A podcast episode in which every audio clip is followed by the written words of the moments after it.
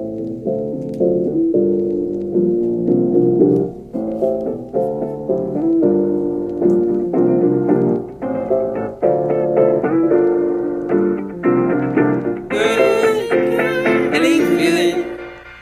feeling Hello good. and welcome to the Dorm Room Dispute podcast on a football Thursday, Thursday night football tonight, the Battle of Los Angeles. Basically, the battle of, battle of future, uh, future London, maybe Chargers. Yeah, we got the Chargers and I Raiders on Thursday. For Yeah. now, it's the battle of mediocrity. IDK about that one, Chief. I'm Mitchell Kaminsky. And I'm Marshall Macaluso. Welcome to the Dorm Room Dispute Podcast. Happy November, the Thursday of the months of the year.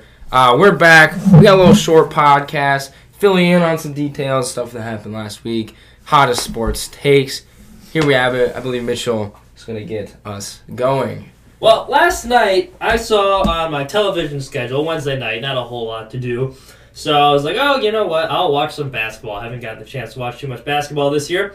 And it was the Clippers versus the Bucks. I'm like, oh, this will be an interesting game. Uh, probably the best teams in each conference. And what do I find? Kawhi Leonard is not playing. And is listed on the injury report is because of rest. He he wants rest. He needs needs time to heal. It's uh, risk management. This is ridiculous. And this is why I do not like Kawhi Leonard. Maybe he is the best player in the NBA, or maybe I'm being petty. But as a fan, when you have a big televised game like that, I would like to see the best players for each team play. He just got signed to a big contract for Los Angeles. He manipulated his way to get over there. It was like, hey, you got to trade for Paul George if I want to be on this team. He's getting paid all this money.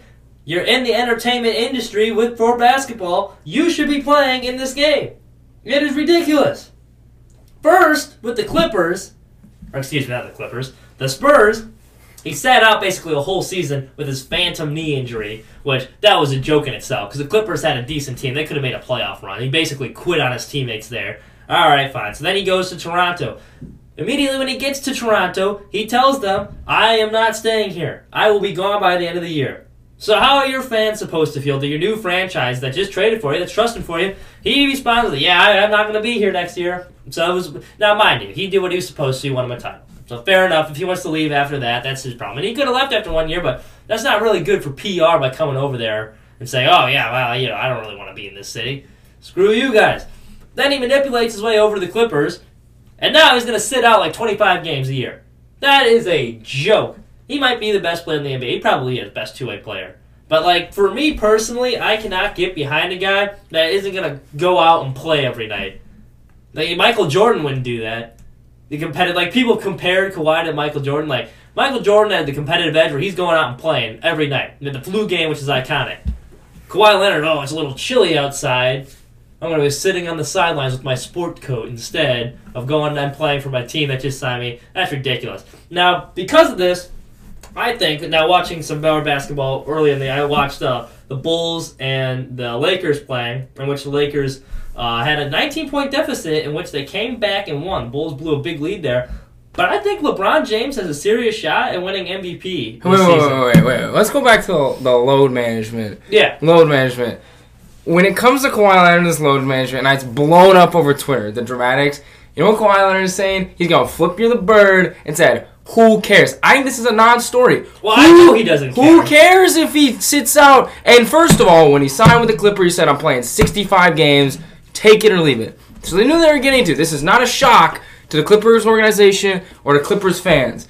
But he, the dude went to Toronto last year at finally being healthy, and he got a ring. I saw a lot of people. Oh, he doesn't want. You know, he doesn't want to face uh, the MVP, Giannis. They first of all, this Kawhi almost swept Giannis last year in the playoffs, and now he's on a better team. The Clippers lost by five points. Montrezl Harrell had 34, Pat Bev had 20, Lou Williams had 34. The Clippers, when people are going to talk about load management and they say we have the best team in the NBA and it's not close, our role players can get a put up a really good fight against the best team in the Eastern Conference Final. We're going to wait for Paul George to get healthy, not going to rush him, and we're going to do everything possible for Kawhi Leonard to not get injured. And I'm not saying this because of load management. We saw last year the undisputed best team in the NBA had a injury, Kevin Durant goes down, and all of a sudden they can't beat the Raptors. The injuries are what kill teams, and if there is even the hint that Kawhi Leonard is not fully healthy, they say Which he is fully healthy. He's gonna skip at least one game a week. This is gonna be a season long thing. No, he said It's a joke. he's, he's gonna play 65 games. He, if there is a sniff that he stubbed his toe, if I'm the Clippers, I'm saying we're gonna sit him because he, we need him to be fully healthy come playoff time because they know they're gonna make the playoffs. And let's be real, it's gonna come down to the Lakers and the Clippers in the conference uh, finals, and it's gonna be in LA. Home court doesn't matter because Lakers fans are gonna pack the stadium regardless. They don't care. It, it, it does not matter. Th- This this is. This is an to overblown story. game, they had people interviewing. If I'm paying good money for Who cares? tickets, Who cares? Or for, like, yeah, the Clippers say, "Who cares?"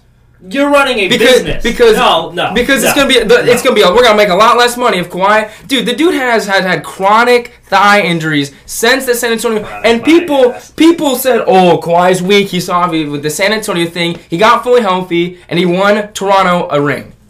That's the results of Kawhi Leonard when he's fully healthy. He is Championships. fully healthy this season. Oh, you say that, and then Kawhi. You, th- this, I'm gonna trust This Kawhi is, and he was on a team. him. No, he was on a team with the Spurs where they were notorious for resting, but they were the ones that started this whole resting player thing with Gregg Popovich, where he would rest his stars like Ginobili and Parker and Tim Duncan. Like they gave him every opportunity to come back healthy, and he simply said, "No, I don't want to play for you." He was not hurt at the end of the Spurs year, and he's not He hurt can't this make year. that decision. No, he Yes, yes, he was yes, shutting it down, and he no no he won. He he held the that. Championship at the end of last year, and he squashed any rumors that this guy doesn't want to play. This guy is soft. He's weak. No no no no. Kawhi Leonard is is top three, arguably one of the best players in the league right now. If I'm the Clippers, I'm, I'm saying. not disputing whether he's the best player. I'm I know, saying it that- unfair if you're paying money as a fan and a ticket, which the NBA is a business. You're in the entertainment business. Is the bottom line. And you, can know what the goal is? Win champions. Win. Who cares about the ninth? The, the, the Lakers, the Clippers are five and three. It was their eighth game of the season, and they sat him against the Bucks, and they still had a very. They lost When you have a 120, marquee televised 129, matchup, then he should be 124. Who And cares? regardless of that, you just quit. Yeah, well, load management. I need to rest. Dude, you don't think you know? He's, he's saying. they can't even maul you in the paint anymore. You know, back Oh, in the day, back, oh, back in Back the day, the- back Michael Jordan. would Michael Jordan took a year and a half off for load LeBron management. still All 82 games, and he was like he's in his 30s. Uh, Kawhi, uh, Kawhi, and then and Kawhi Leonard. Here's what's gonna happen. Kawhi Leonard's gonna be holding up the NBA trophy, and he's gonna say, "You guys remember when y'all bashed me for sitting out ga- game eight against the Bucks?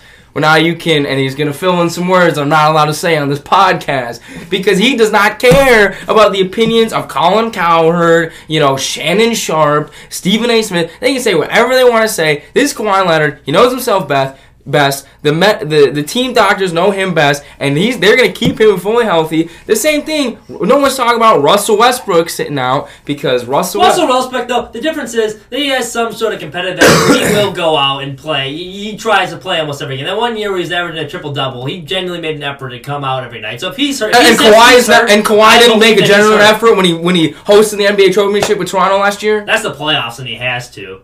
Yeah, because he's fully out a couple regular season games, fine. But you're in a marquee televised matchup, and it's gonna be like he plays three games a week, basically. That is a joke. That oh, is Oh, it's soft. not. Oh, That it's is soft. soft. And he and, In a he, and all these people are talking. He doesn't care anymore. He doesn't even care. He does not don't care. He doesn't care. We know the guy doesn't care. The guy is a different breed. All right, so more power to him, and he's an excellent basketball player. And sitting out all these games is soft. Now, because of this, the point I was trying to make is I think LeBron has a genuine shot at winning MVP this year because you cannot give a guy who plays 65 regular season games a regular season award for most valuable player. And I think the way the Lakers have been playing with LeBron. I think he has a genuine shot at winning the MVP this season. He has three triple doubles in a row. The way they played against the Bulls, that was not their best game. He found came back on the road and found a way to win that game. I think the team chemistry is coming along, despite the whole China offseason thing, despite the fact he was getting bashed all offseason, despite the fact LeBron teams historically start slow. The fact that they're off to such a hot start right now, and they're one of the best teams, if not the best team in the NBA right now. I think they are record-wise best team in the NBA. And it it There's a lot. This team's going to be dangerous. Yeah. They only lost by like 10 and they played like crap. LeBron was like nowhere to be seen in the fourth quarter of that first game against the Clippers. I think the Lakers, highly motivated LeBron's back. Man, I think he's going to make his case for the best player in the NBA, and I think he's going to win the MVP this year. And you won't see him sitting out 65 games Oh. like a bitch. S- sitting out 65 games, sitting out 65. Ah, it yeah. feels like it. No, okay. Playing 65.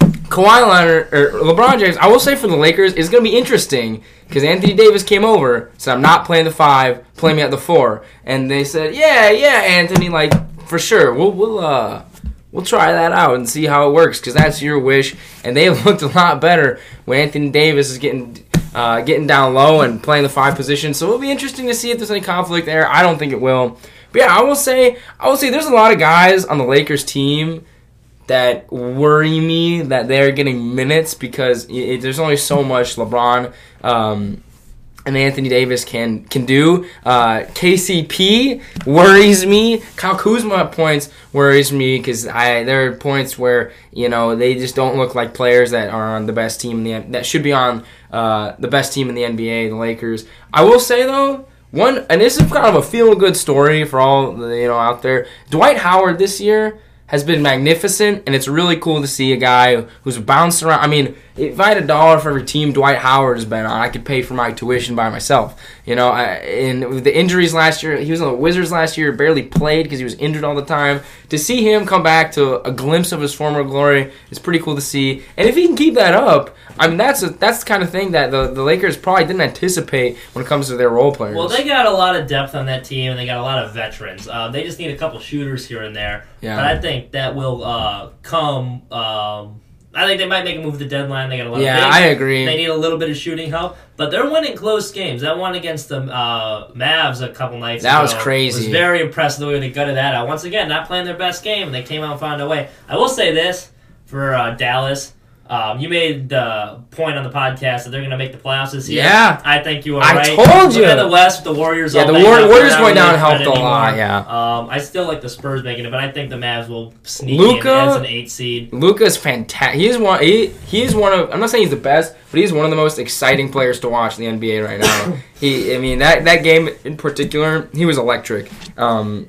But my Yeah. problem with Luka is, and he, he is excellent. The man can score at will, Yeah. but it's almost a lot of like a stat sheet stuffer where like I don't know how many games he can actually help you That's win fair, both yeah. ways. But he's still very young and it's yet to be seen. So if he, he can develop into a great player on both ends and make others around him better, that would be great. But um, yeah, no, that's an interesting team with uh, him and Porzingis. Uh, they got some pieces there. I think There, they could, this they, they could stay NBA, there are a lot of teams who are. They've got some. I mean, you talk about the Suns. Devin Booker's playing at a high level. Not saying they're gonna be good, but they're the Hawks even too. Just fun teams to watch. A lot of competitions, and I mean, we're only like ten games into the season, and we're already seeing how this is gonna be one of the more interesting seasons we got in a long time. Moving on here, and I know we talk a lot about the Bears' dysfunction, which it has been very dysfunctional. But one of the uh, dysfunctional, but one of the teams we have forgot to talk about uh, over these past couple weeks that has been just as dysfunctional is the Cleveland Browns. Yes, Now a lot of people came into the season, oh, Cleveland Browns are going to the Super Bowl, and I never bought Browns that. are back. But they, this is an undisputedly talented roster. Jarvis Landry, David Njoku at the tight end. You get um, OBJ. uh, Chubb in the uh, backfield. OBJ obviously. And Kareem we Hunt's. Kareem just Hunt's off coming. defension, yeah. Uh, they get, they traded. They got all these flashy players in the defensive end. Myles Garrett and they got Cam Ward. Uh, so like it, this, it was an interesting team heading into the year, and they've been a mess. They have a worse record than they've had last year with Hue Jackson at this time. That is a disaster. And this week was the latest installment. We'll flash back, but and this week's installment of what the Browns did. OBJ and Jarvis Landry came out with uh, d- cleats that were not in line with the NFL Yeah. code, and it wasn't even close. Like, I remember a couple years ago on a Thursday night game, Brandon Marshall for the Bears came out with these neon orange cleats, and it was uh, supposed to like pr- uh, provide awareness uh, for mental health, and like they were bright orange, so it's like Bears colors. So, like, Same, eh, same. you know, maybe he could get away with it. But Odell Beckham Jr. was wearing clown shoes. There was literally Joker. clowns on his Hey, you know shoes. what? He was representing his head coach. He knew this was going to be a distraction. The NFL actually came in the locker room and said, "You have to take those shoes off, or you can't play." So then he came back with his custom o, uh, OBJ cleats. Yeah. I don't even know if those were team licensed, so he's probably going to get fined for that. A couple weeks ago, he had a watch on, thousand dollar watch on. Richard They Milley. made sure to ri- he tuck, rolled up his sleeve so you could see it in between the glove, which was a joke. Then he had his tinted visor, which wasn't legal. And then he knew that wasn't legal. That he was Hey, did, trotting did, out did, there did, with. did, he do that? I think he only did that in the pregame though. That might, might A have been, but 'cause they a lot of players, they told him to a lot of players wear like the weird cleats and the whatever for the pregame stuff, and then take them off. But yeah, no, it's like, and I this is one of those things where I'm like, I think it's stupid. Like, who cares what they're wearing? But at the same time, like, he knows it's a rule. It's been a rule for a very long time. Yeah, it's not When new. your team needs to win a game, you're focused on your watch and your damn cleats, wearing clown shoes. And Jarvis Landry was doing the same thing. Meanwhile, the quarterback of this team during the offseason was in every other commercial on television. If you turn on the TV Sunday, it's a Baker Mayfield show. He's on every other commercial instead of learning his damn playbook. Then he was calling out uh, Daniel Jones in the offseason, which is unnecessary, and that brought a lot of flack. Now he's lashing out at reporters during press conferences, which is bringing attention to him. Freddie Kitchens, meanwhile, he looks inept as the head coach. Yes. You, I don't know what the hell that offense is doing. They have no identity. Hunter Renfrow has more touchdowns this year than Odell Beckham Jr., Yeah. which is ridiculous. The Giants used Odell better. They look like a mess. That loss at Denver was inexcusable because at two and five there, you still had a chance to save that season. And with this their week- schedule was yeah, the easy. week schedule, You yeah. had Denver, who has a losing record, who was playing a quarterback who was starting for the first time, and he'd been on the practice squad for like five years, making his first start. Then you have the Bengals coming up twice. You had the Steelers, who are not that great in that division. It was a very manageable schedule. I believe they had the Dolphins on there. Like they could have easily won. They could have easily gone on a win streak their last Yeah. couple. But then you lose. At Denver, which mind you, it's at Denver, but that, that was a loss that was inexcusable. I don't Yeah, care how good Denver's defense is. go- you have to win that game. to go into this, I mean, I, you can make whatever out of the the commercials, the cleats, whatever. Um, and I think that can be, you know, maybe is that a distraction potentially? Probably not, though, in my opinion. Um, I will say, o- Odo, Odell Beckham Jr. You you got I I feel for the guy. Odell Beckham Jr. has three red zone targets this season, which makes him 126 among all receivers for red zone targets. You can name 125 receivers in the NFL that have more targets in the red zone than OBJ. That, that, that I don't know how that is possible because Odell Beckham Jr. I mean, you saw it with the Giants. He was he was their offense. They were just just you know throw it to OBJ, see what he can do, and now the Browns won't even target him. And I think a lot of this falls on the play calling. Um, a lot He's of this trying to falls on it to so many different guys. Yeah, like he just and- gets lost in the shuffle. and Baker Mayfield, man, like, and also this this defense. Defense was supposed to be, um, you know, uh, not fantastic, but they they had, they had a great defense last year, uh, and they got all these new offensive weapons. Baker Mayfield coming into his uh, his, true self as you know he's progressed through the league, uh, and his you know a lot of results that just haven't been. Um, you know, uh, the same as what they put in this team. I don't know what their issue is. Because, like you said, I will say the Broncos are no slouch. They got the fourth best defense in the NFL. So it's not like a rollover, but I do agree with the talent uh, that this Browns team has. And the fact that Brandon Allen, dude, the dude was, Brandon Allen was the Broncos quarterback. Um, for those of you who don't know him, who's probably all of our audience. Uh, and the dude had not taken a first team rep since the Wednesday before the football game.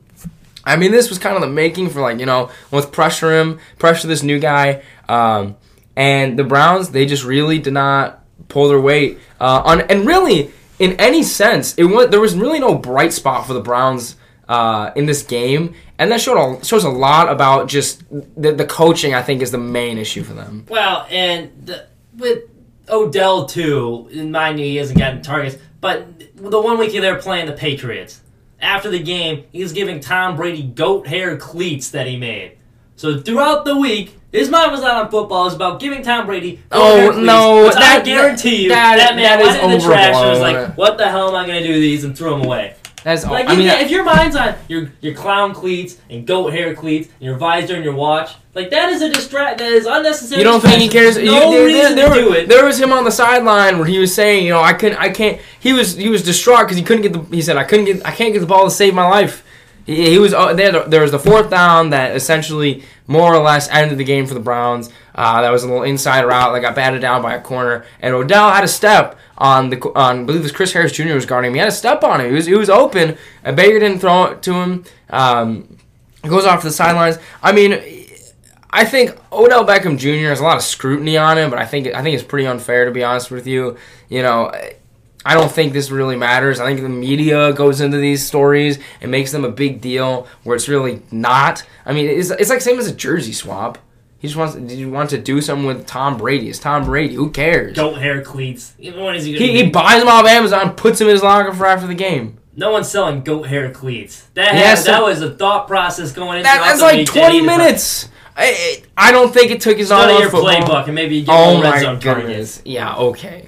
It is He's when you're a losing football team, like the details matter. It is a detail-oriented game, and when you have all these things adding up, like it's ridiculous. And the, the front office is another part of concern. You traded for Olivier Vernon, and you Yeah. traded one of your best offensive linemen for him. Now the offensive line can't block anyone. Mayfield's not athletic enough to outrun defensive ends. The, the whole thing is ridiculous over there in Raider land. Yeah, and I, I, I think the Browns, you know, if I'm them, I think um, a lot of their woes have been a lack of just talent on their teams, and they do have talent.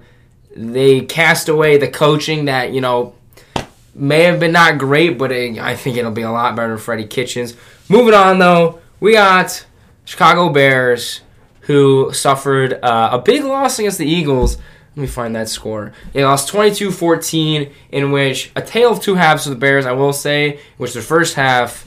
Nine was- yards. That Nine yards tough to on watch. offense. And you know who the last team with under 10 yards on offense was? The 2017 Kansas City Chiefs, who were coached by Matt Nagy as the offensive coordinator. Yeah. Who was calling the plays. So, you know. And guess who the coach was this year? Yeah. Matt Nagy calling the plays. Now- There's a new low. that was tough. That was that was bad football. That Well, was only bad Kreutz football. said, and he, he's a former uh, center for the Chicago Bears, possibly a Hall. I think he's a Hall of Fame caliber player, but regardless, he's an excellent center. Uh, he said, watching the tape, he's like, it pains me to say this, but I don't put any of that first half on Mitch. The Yeah. offensive line has a lot of problems. So I was like, whoa, okay, because you know Mitch did not look good in the first half. Yeah, nine didn't. yards. I'm like, none of that. You can't put any of that on Mitch. But Olin Kreutz, who's an offensive lineman, he calling out his guys, which usually they like to stick together. They, you don't like doing that. It's like, now nah, don't put any of that on Mitch. He had no time, and you know, I think there's some some truth to that. Now, mind you, eh, we've we've I feel like we're, it's a broken record each week. Mitch Yeah. has not been good. However, Montgomery dropped a wide open screen where he would have had like 30 yards of green grass on a third down. Uh, the offensive line, like Olin Kreutz was saying, Yeah. did not do him any favors. The play calling's been a little questionable. They won't run the ball for some reason, which it seems to be working. The second half, all of a sudden, when they're running in the I Yeah. formation, he gets these linemen going. They're moving the ball. That sets the play action, which they have the deep play downfield. Uh, I feel like they got to get Mitch out of the pocket more, rolling, because that's what he's comfortable with. Because like, he is an athlete. He's athletic. You got to get him out of the pocket. That's where he feels comfortable. I mean, so so that needs to be done. And it was it, the first half was like clockwork, you know. And they get the ball around the 25, 30, you know, rush for like two yards, incomplete pass, third and long, get sacked, punt it, you know. And and the Eagles, they're a good team, but like we've talked about them before, where they're very iffy on if you can trust them or not. I mean, that secondary is terrible, and, and the fact that you know the Bears uh, they were doing good stuff in the second half, exposing that bad secondary, but it was a little too little too late. Uh, the, the defense was essentially bend don't break the whole game, but there's almost so much bending you can well, do. Well, this defense is not elite. yeah, You cannot let the Eagles go on a death march all game. Yes. And and this happened last year against the Eagles in the playoffs. If you're an elite defense, you do not let them march on the field, and you don't let them score on a fourth and goal with your season on the line. If you're an elite defense, you don't let Joe Flacco march down the field against you and then score, and then get a two-point conversion, and almost win the game, and have Mitch Trubisky and Eddy Piñeiro bail you out. And if you're an elite defense, like you saw this week, you don't open the game with a 16-play drive, and then you don't end the game by allowing that death march down the field Yeah. to chew up all the clock. First down after first down on long third downs. It was like a third and 15 they converted. You know, it's a good defense, but they're they are not elite anymore. The offense is inept. It's a it's a bad team. I, I would never have thought um, in this offseason by that midway point we'd be talking about oh the coach needs to be fired. Mitch stinks. The defense isn't elite anymore. Yeah. Like how far this thing's fallen, and they don't even have any first round draft picks. Yeah. The future of this organization looks bleak. And it's the culture. I think the Bears they just don't have. It's just so negative right now with the offense. Uh, and, and this, te- this this team has talent. You know, the offense they, They got do. weapons on it. They do. Defense got studs over there. But it's just the fact that they they it, it they can't win the games that they need to win. The Chargers one I think was a huge blow. And this game was winnable. You saw it in the end. The Bears put if the Bears could put two, you know, slightly below average, you know, close to average halves together, they might have been able to win this game, but the first half was just atrocious. Like you said, nine yards. You're not going to win a football game with nine yards in the first half. Um, I don't know who the Bears have next. They got Detroit this week. It was Well, one of the worst pass defenses in the NFL. So this will be very telling because if you can't move the ball against Detroit and Trubisky doesn't look good, then, then you got then you have a real problem Yeah. because they're gonna ride with them the rest of the year. They've invested what, too what are they? much Three in and six now. Three and five. Yeah, three, three and five. You've invested too much in Trubisky. To you like you have to exhaust every last resource and turn over every stone to make absolutely make sure he is not your guy. So he's Yeah. gonna, they're gonna have to ride him out the rest of the year, and this is gonna be this is gonna be a very telling game for him. Another telling game in the NFL last week was Yes. the Ravens and Patriots. Um, and it was funny at one of the um, panels they have for the Steiner Symposium, which by the way I got another rant about that. But one of the guys was talking about like journalism and the media and like how what happens with like reporters like don't have a good relationship with who they're covering. And Bill Belichick's notorious for that because he doesn't give a whole lot of good answers. But they were saying he's been covering him for a while, and like coach speak for Belichick, if he's rambling on about him like oh he's so good blah blah blah he does this well this well, he doesn't respect you. And after that game, he was like yeah he's a good player, and that's all he would say about him because he mm. was pissed that Lamar tore him up. Yeah. And that is like his code. The guy was saying for like yeah, he really respects Lamar Jackson. And he thinks Yeah. he's a good player. So that that told me a lot. If you watch the game, the Chargers. Lamar Jack. The the or, the Ravens. The Raven. What did I say? the Jacksons? Chargers. Yeah. I you just looked at the Chargers on the screen. Yeah. Uh, the- Freudian slip. The Ravens, Ravens- look really good. Yes. I think Harbaugh and Lamar Jackson, the best coach quarterback combo. And Midway who, through this and who would right have now. thought? Yeah. Honestly, I mean, a dude coming in who sh- people were saying, "Oh, it should be a receiver, should be a running back," and uh, He's been the best player out of he's been class. electric. Yeah. It's been insane. I mean, He's the type throws in his of plays this dude can make when it comes to scrambling is something else. It, it's something that you know it, is truly unique to Lamar Jackson. You know, you talk about Michael Vick. I will say for the Patriots though, a very telling stat about their woes so far. Woes, I say, uh, with a grain of salt, as they have lost one game. But the Patriots have the second best starting field position on average, which pays uh, very much a tribute to their amazing defense and very good special teams. And yet they are just 16th in points per drive, which just shows That's you this. Uh, I mean, you have the second best starting field position. I would put that. It's probably near the 40 or something like that. Don't have a lot to go, and they're smack middle in the pack. When, uh, with, with a lot of offenses that are probably in front of them that really shouldn't be in front of them, when it talks about scoring per drive, that just shows that you know th- th- this this offense is not the the juggernaut it used to be. Mind you, when these two teams meet in February or January, late in the playoffs, I no doubt in my mind the Patriots will win that game. Yeah, Because that felt like the Ravens Super Bowl. They're taking photos on the field after the game, team pictures. Uh, and the Patriots, once they got film on them, that, that's not going to happen twice. So had- Baltimore, I mean, they had film on them. Baltimore looks good. They haven't play, they weren't used to playing like a guy like that because you can't really prepare for Lamar Jackson with his That speed true. athleticism. But I guarantee you, and we saw this with the Chargers too last year. The Chargers played them once on a Thursday night game, and uh, the Ravens torched that defense, who was pretty good last year. I Yeah. thought they had one of the most talented rosters in the NFL. Second time they met in the playoffs, Lamar didn't look too hot. Yeah. The Chargers ended up winning that game, and the Patriots are a whole other animal to prepare for with Bill Belichick. So I think if those teams meet again in the playoffs, yeah, I don't think we have the same result. But for the time being, congratulations to the Yeah. Ravens. Final Yeah. NFL thing. Do you want to add anything? Yeah, I was just gonna say Lamar Jackson. The one caveat I will say for him is there are probably numerous times in this football game, which which will show you why Bill Belichick respects him so much. There are probably times where the the Patriots got the scheme they wanted and it worked out perfectly, but the Lamar Jackson scramble routine that this guy's able to do, especially in the red zone, is something else. Which we'll see if that can carry over to the playoffs. Which is uh, you know, it's an iffy question, but that'll be huge for them. But yeah, like you were saying, we know we look through the schedule We for this we want to upcoming, about. and there, yeah, there's a lot of. And I don't. I'm. I'm assuming you guys don't want to hear about the uh, Dolphin Colts or the Cardinals Buccaneers. So we're going to next Monday night, which is the battle of the NFC West. The Seahawks will be going into San Francisco playing the 49ers, which will be very telling one. for both of these teams. Although I will say, I think the, the Niners have proved at least me that they're they're, They're legit. legit. That was a game because they've really been surviving off their run game and uh, defense. Yeah. And that game on Thursday night against the Cardinals, their defense was not good. yeah. The run game really wasn't there, and it was time for Jimmy Garoppolo. All right, step up. You got to win us this game. And he made some big throws at the He end. did. His touchdown pass he had was nice. It was Daniel. Sanders was a godsend for that Yes, team. he really has been. Up. I think he completed one to him on third down and 15 that like iced the game, which was Yeah. a really nice throw that he fit in there. So Jimmy G with Shanahan, that's another great coach combination, coach quarterback combination. Their defense is legit. They got like, I think that. I think they have like three or four first round picks. that Yeah. they just accumulated over the past couple of years. Yep. Both sides of the ball. It's a very good team. Yeah. Um, Seahawks have been interesting. They gutted one out. Oh my goodness. I feel like they would find a new way to win each week. Yeah, but. I do feel like the roster wise, the 49ers is a whole. th- They're a lot. They're a lot more talented. In Seattle, but Russell Wilson playing against a team like that, it's it's a must watch television. Yes. So that'll be one And I'm very. I'm looking forward to. I one thing- 49ers winning though. One thing about uh, the Seahawks that's funny is the fact that DK Metcalf has been tearing it up this year. And it was interesting because, I mean, you saw this dude, he's 6'4, you know, probably 280 pure muscle. The dude's jacked. And a lot of people said that he was going to be a bust, and I don't know why, because he's been fantastic this year.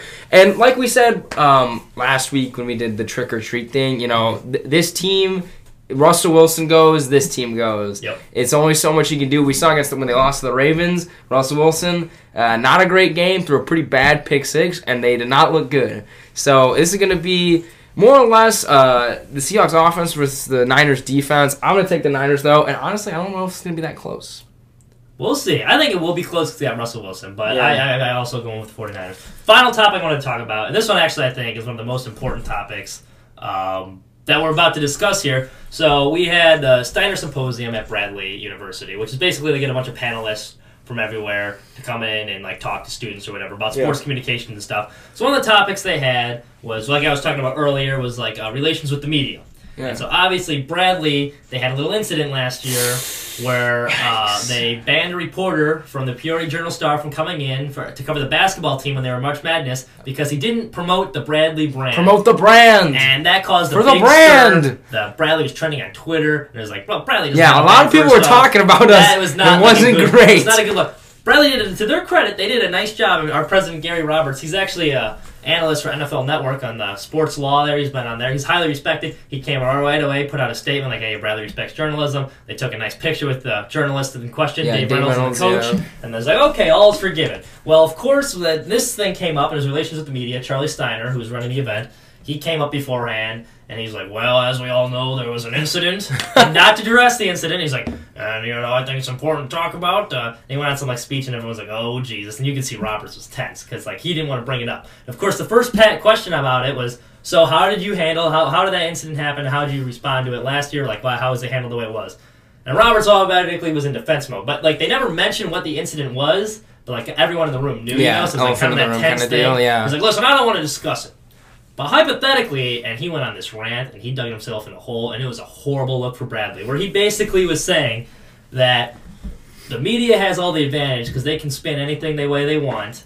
We fell on the sword and did the bare minimum, but we don't think we're in the wrong there, and it should be a journalist job in a one horse town to support the brand. And he dropped brand in there, and we're like, oh god. Oh, here we like- go, the Bradley brand. and then he brought up the Justin Verlander incident. It's like, where Justin Verlander earlier this year, he kicked a reporter out from Detroit that he didn't want in the locker room. He's like, well, what's the big deal if he kicked that reporter out? He wasn't support. He wasn't writing good things about him. The other people can get the facts. I don't see a problem with banning journalists. And then it was like, oh, All right, So, China. Like, like, it- that's, that's exactly what it sounded like because Yeah. he had a really nice statement and he almost walked it back in what he was saying. He was like, yeah, I don't feel like I feel like a journalist job should be they're not writing good things about you, then you should not be able to give information to them. You should be allowed to ban them or whatever. And like a journalist's job is to not support your brand or whatever. You gotta Yeah. like do the facts, and some do it more fairly than others. But the fact he said that when you got a whole journalism Yeah. school here was very disheartening to say least, coming from your president. And I think I kind of, you know, his statement about the, the whole uh, it's a one it's a one sided thing because the media can say whatever they want, Yeah, which is like, fair. A gallon of ink, like an ammo of like with gallons of something. And I could see from a specific athlete's point of view if someone's ca- um, calling out like I don't know. I think a lot of people call out like Russell Westbrook's uh, his team team uh, being able to be a leader or whatever, which I think is that that's one thing. But when it comes to the Bradley, if you look at the incident, the Bradley because it was the beginning of the basketball team Mhm. was kind of stinking it up. Right. High expectations weren't playing well. No, they got hot late. Yes, exactly. You know, it was it was a very fortunate turn of events which caused them to be in a tournament. Which, but you know, a lot not a lot of people cared about that team when it was in the beginning because you know basketball's not huge here to begin with. It's the only thing we got, but we're still not invested that much in sports, and they weren't playing very good. And I think it when it comes to these like the coach or the uh, the media team coach uh, relationship, the media has no obligation to like vouch for you or like No. put you in a good light. Which like, and then when they don't, it's like all this whole big thing. But yeah, I agree. I w- I wasn't there because I'm not a sports com anymore. But that is that, that that does banning as soon as you start banning reporters though. It's a very slippery slope Yeah. when it happens next. So I'll, I'll leave He's it like, at when that. the only show in town, they should be their job should be supporting us. It was like, oh God, what are Yeah. you doing? All right, that's all we got for you. That's all we got. Thank you Um, for joining us. Niners gonna win. Ravens are gonna win the Super Bowl. I will say Brandon Allen next MVP. Leave it at that. Thanks for listening. Very good. Very good. good. Good for Brandon Allen. See you next week.